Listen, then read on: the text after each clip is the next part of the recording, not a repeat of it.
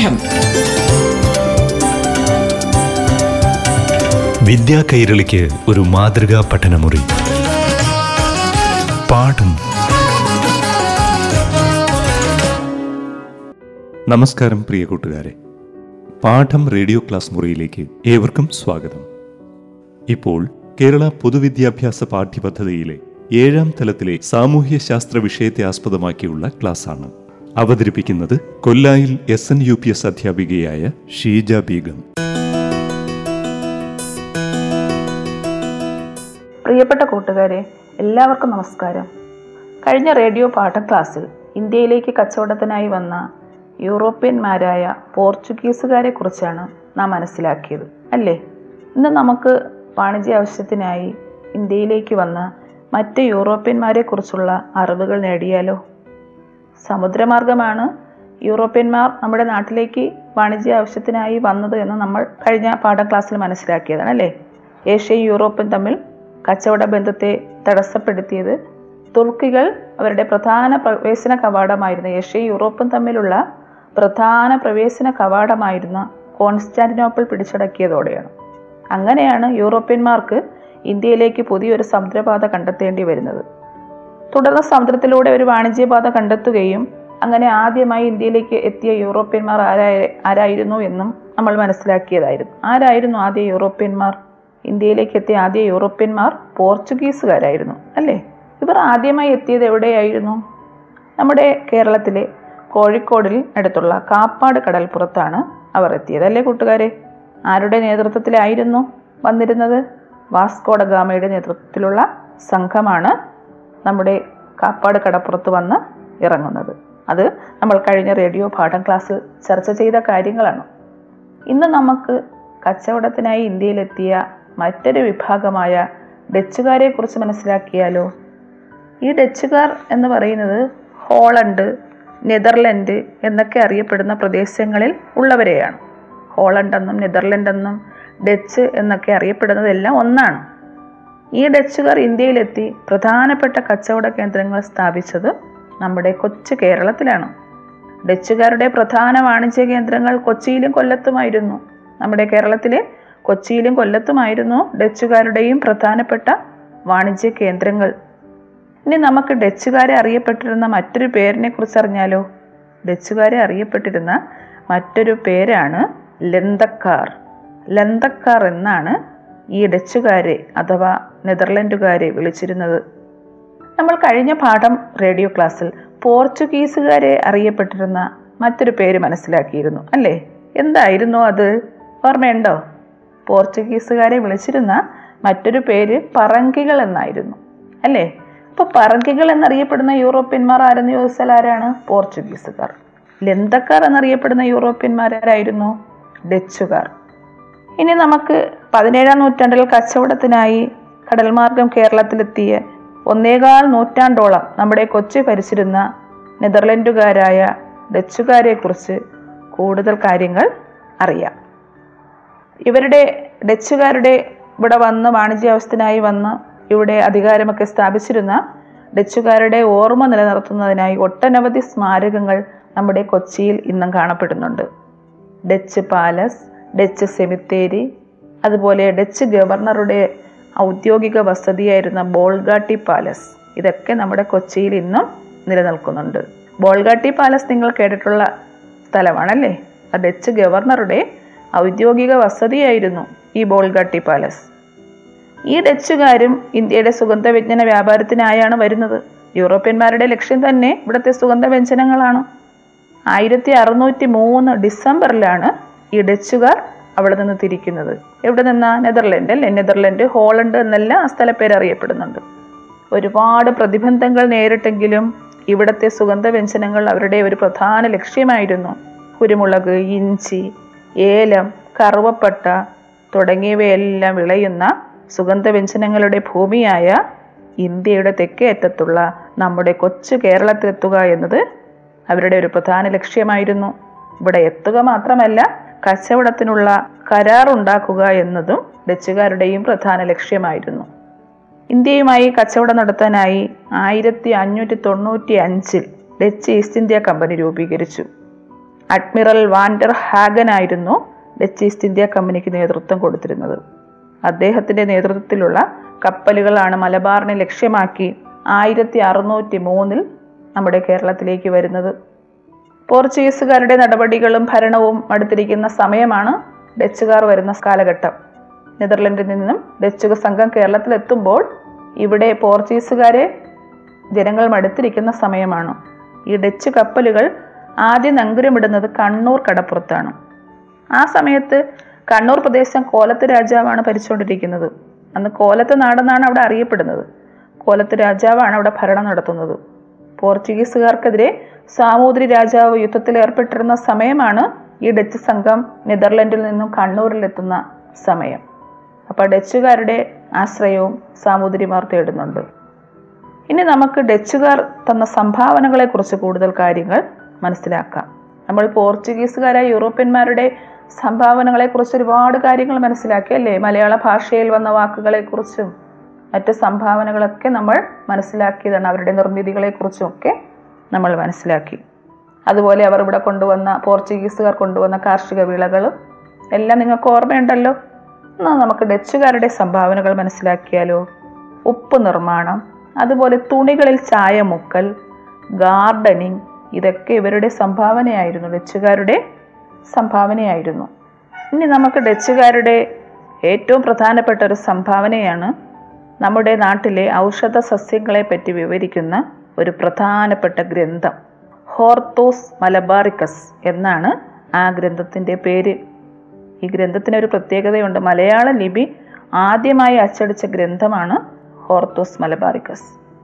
അതുപോലെ ഔഷധ സസ്യങ്ങളെ പറ്റി വിവരിക്കുന്ന ഈ മഹത്തായ ഗ്രന്ഥമായ ഹോർത്തോസ് മലബാറിക്കസ് തയ്യാറാക്കാനായി മുൻകൈയെടുത്തത് ഡച്ച് ഗവർണറായ വാൻ റീഡാണ്. ആരായിരുന്നു? ഡച്ച് ഗവർണറായ വാൻ അദ്ദേഹം മലയാളിയായ ഇട്ടി അച്യുതൻ വൈദ്യരുടെ സഹായത്തോടെയാണ് ഈ ഔഷധ സസ്യങ്ങളെ കുറിച്ചുള്ള ഗ്രന്ഥം പൂർത്തിയാക്കുന്നത്. ഇട്ടി അച്യുതൻ വൈദ്യരുടെ സഹായം മാത്രമല്ല കൂടാതെ അന്നത്തെ പ്രധാന വ്യക്തികളായിരുന്ന രംഗഭട്ട് അപ്പോ ഭട്ട് വിനായക ഭട്ട് തുടങ്ങിയ കൊങ്കണി ബ്രാഹ്മണരുടെ സഹായവും ഡച്ച് ഗവർണറായ വാൻറീഡിന് ലഭിച്ചിരുന്നു. ഈ ബൊട്ടാണിക്കൽ ഗ്രന്ഥം അഥവാ ഹോർത്തോസ് മലബാറിക്കസ് രചിച്ചത് ലാറ്റിൻ ഭാഷയിലാണ് രചിക്കപ്പെട്ടത്.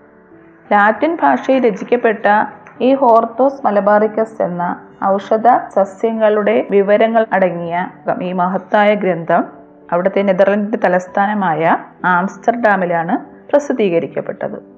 പന്ത്രണ്ട് വാല്യങ്ങളായാണ് ഈ ഗ്രന്ഥം രചിക്കപ്പെട്ടിരിക്കുന്നത്. ഇതിന്റെ മലയാള പതിപ്പ് മലയാള പരിഭാഷ കേരള സർവകലാശാല പ്രസിദ്ധീകരിച്ചിട്ടുണ്ട്. അതിൽ ഔഷധ സസ്യങ്ങളെ കുറിച്ച് നമുക്ക് വളരെ വിശദമായ വിവരങ്ങൾ ആ പുസ്തകത്തിൽ നിന്ന് മനസ്സിലാക്കാൻ കഴിയും.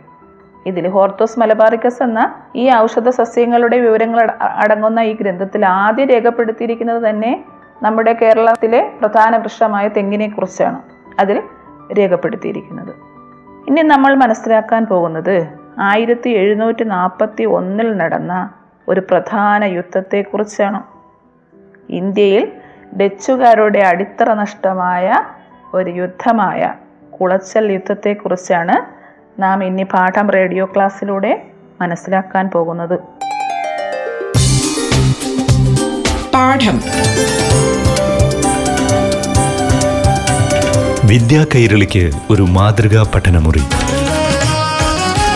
പാഠം ഒരിടവേളയ്ക്ക് ശേഷം തുടരും.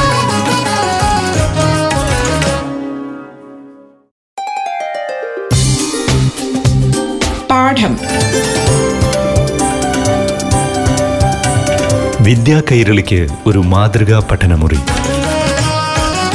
പാഠം തുടരുന്നു. ഈ കുളച്ചൽ യുദ്ധം ആരൊക്കെ തമ്മിലായിരുന്നു എന്ന് അറിയണ്ടേ തിരുവിതാംകൂറിലെ മഹാരാജാവായിരുന്ന മാർത്താണ്ഡവർമ്മയും ഡച്ചുകാരും തമ്മിലായിരുന്നു ഈ യുദ്ധം നടന്നിരുന്നത്. അവിടെ കച്ചവട ആവശ്യത്തിനായി വന്ന ഡച്ചുകാരുമായി ചില തർക്കങ്ങളുടെ ഫലമായാണ് ഈ യുദ്ധം നടക്കുന്നത്. നടന്ന വർഷം ഏതാണ്? കുളച്ചൽ യുദ്ധം നടന്ന വർഷം ആയിരത്തി എഴുന്നൂറ്റി നാൽപ്പത്തി ഒന്നിൽ ഇന്ത്യയിൽ ഡച്ചുകാരുടെ ആധിപത്യം നഷ്ടമാകുന്ന ഒരു യുദ്ധമാണ്. ഈ കുളച്ചൽ എന്ന് പറയുന്ന സ്ഥലം കന്യാകുമാരി ജില്ലയിലാണ് കുളച്ചൽ സ്ഥിതി ചെയ്യുന്നത്. അവിടെ വെച്ചാണ് ഇവർ തമ്മിൽ സംഘങ്ങൾ തമ്മിൽ പോരാടുന്നത്. അതുകൊണ്ടാണ് ഇതിനെ കുളച്ചൽ യുദ്ധമെന്ന് അറിയപ്പെടുന്നത്. ഇന്ത്യ രാജ്യത്തിന്റെയും കേരളത്തിന്റെയും ഒരു പ്രധാന ഐതിഹാസികമായ സമര പോരാട്ടത്തിന്റെ ഒരു ഏറ്റവും പ്രധാനപ്പെട്ട രേഖയാണ് ഈ യുദ്ധം. ആരൊക്കെ തമ്മിലായിരുന്നു യുദ്ധം? തിരുവിതാംകൂറിന്റെ മഹാരാജാവായ മാർത്താണ്ഡവർമ്മയും ഡച്ചുകാരും തമ്മിൽ നേർക്കുനേർ പോരാടുകയായിരുന്നു കുളച്ചൽ യുദ്ധത്തിൽ. ഈ യുദ്ധത്തിൽ ഡച്ചുകാരുടെ സംഘത്തെ നമ്മുടെ തിരുവിതാംകൂറിന്റെ മഹാരാജാവായ മാർത്താണ്ഡവർമ്മ പരാജയപ്പെടുത്തി. അപ്പം കുളച്ചൽ യുദ്ധത്തിൽ വിജയം നമുക്കായിരുന്നു. അല്ലേ? യൂറോപ്യൻ ശക്തിയെ പരാജയപ്പെടുത്തി ഡച്ചുകാരെ പരാജയപ്പെടുത്തി. അതുകൊണ്ട് തന്നെ ചരിത്രത്തിലേക്ക് ഇടം നേടിയ ഒരു മഹത്തായ യുദ്ധമായിരുന്നു കുളച്ചൽ യുദ്ധം. ഡച്ചുകാരുടെ ആധിപത്യം ഇല്ലാതാക്കിയ നഷ്ടപ്പെടുത്തിയ ഒരു പ്രധാനപ്പെട്ട യുദ്ധമാണ് ആയിരത്തി എഴുന്നൂറ്റി നാൽപ്പത്തി ഒന്നിൽ നടന്ന കുളച്ചൽ യുദ്ധം. ഒരു വിദേശ ശക്തിയെ നാട്ടുരാജാവായ മാർത്താണ്ഡവർമ്മ പരാജയപ്പെടുത്തി എന്നതും കുളച്ചൽ യുദ്ധത്തെ ചരിത്രത്തിലേക്ക് ഇടം നേടാൻ കാരണമായി. കാരണം ഒരു നാട്ടുരാജാവായ മാർത്താണ്ഡവർമ്മയാണ് യൂറോപ്യൻ ശക്തിയെ പരാജയപ്പെടുത്തിയത് അല്ലേ? ഡച്ചുകാരെ പരാജയപ്പെടുത്തിയത്. അതുകൊണ്ട് തന്നെ ചരിത്രത്തിലെ ഏറ്റവും പ്രധാനപ്പെട്ട ഒരു രേഖയാണ് ഈ കുളച്ചൽ യുദ്ധം ഏത് വർഷമാണ് നടന്നത്? ആയിരത്തി എഴുന്നൂറ്റി നാൽപ്പത്തി ഒന്നിൽ കന്യാകുമാരി ജില്ലയിലെ കുളച്ചിലിൽ വെച്ച് നടന്ന യുദ്ധമാണിത്. ആരൊക്കെ തമ്മിൽ? ഡച്ചുകാരും മാർത്താണ്ഡവർമ്മയുടെ സൈന്യവും തമ്മിൽ നടന്ന പോരാട്ടമായിരുന്നു. കച്ചവടം സംബന്ധിച്ച ചില തർക്കങ്ങളുടെ ഫലമായാണ് യുദ്ധം നടക്കുന്നത് തന്നെ. അപ്പൊ കുളച്ചൽ യുദ്ധത്തെക്കുറിച്ച് നമ്മൾ മനസ്സിലാക്കി അല്ലേ? യൂറോപ്യന്മാരുമായി നാട്ടുരാജാവായ മാർത്താണ്ഡവർമ്മ നേരിട്ട യുദ്ധം. അതിൽ വിജയിക്കുകയും ചെയ്തു. ഒരു വിദേശ ശക്തിയെ പരാജയപ്പെടുത്തി. നമ്മുടെ നാട്ടുരാജാവായ മാർത്താണ്ഡവർമ്മ അങ്ങനെ പ്രാധാന്യമുള്ള യുദ്ധമാണ് ആയിരത്തി എഴുന്നൂറ്റി നാൽപ്പത്തി ഒന്നിലെ കുളച്ചൽ യുദ്ധം. ഇനി നമുക്ക് അടുത്തതായി ഇന്ത്യയിലേക്ക് വന്ന യൂറോപ്യൻ ശക്തികളായ ഇംഗ്ലീഷുകാരെ കുറിച്ച് മനസ്സിലാക്കിയാലോ കൂട്ടുകാരെ? ഇന്ത്യയിലേക്ക് കച്ചവടത്തിന് വരികയും അവസാനം ഇന്ത്യയുടെ ഭരണം തന്നെ കൈക്കലാക്കുകയും ചെയ്ത ഇംഗ്ലീഷുകാരെ കുറിച്ച് ഇനി നമുക്ക് പാഠം റേഡിയോ ക്ലാസ്സിലൂടെ മനസ്സിലാക്കാം. നമ്മുടെ രാജ്യത്തേക്ക് വാണിജ്യ ആവശ്യത്തിനായി വന്ന യൂറോപ്യൻ ശക്തികളിൽ ഇംഗ്ലീഷുകാരാണ് കൂടുതൽ കാലം നമ്മുടെ രാജ്യം അധികാരത്തിൽ പിടിച്ചു വച്ചിരുന്നത്. എത്രയോ സമര പോരാളികളുടെ ശ്രമഫലമായാണ് ഇംഗ്ലീഷുകാരിൽ നിന്ന് നമുക്ക് മോചനം നേടിയത് അല്ലേ? നമ്മുടെ ഇന്ത്യയെ സ്വാതന്ത്ര്യത്തിലേക്ക് എത്തിച്ചത്. അതെല്ലാം നിങ്ങൾക്കറിയാവുന്ന കാര്യമാണ്. ആയിരത്തി അറുന്നൂറിൽ ലണ്ടനിൽ സ്ഥാപിതമായ ഇംഗ്ലീഷ് ഈസ്റ്റ് ഇന്ത്യ കമ്പനിയുടെ ലക്ഷ്യം തന്നെ ഇന്ത്യയും ചൈനയുമായി ഒരു കച്ചവടം നടത്തുക എന്നുള്ളതായിരുന്നു. ഇംഗ്ലീഷ് ഈസ്റ്റ് ഇന്ത്യ കമ്പനിയുടെ ആദ്യത്തെ വാണിജ്യ കേന്ദ്രം സ്ഥാപിച്ചത് ഗുജറാത്തിലെ സൂററ്റിലായിരുന്നു.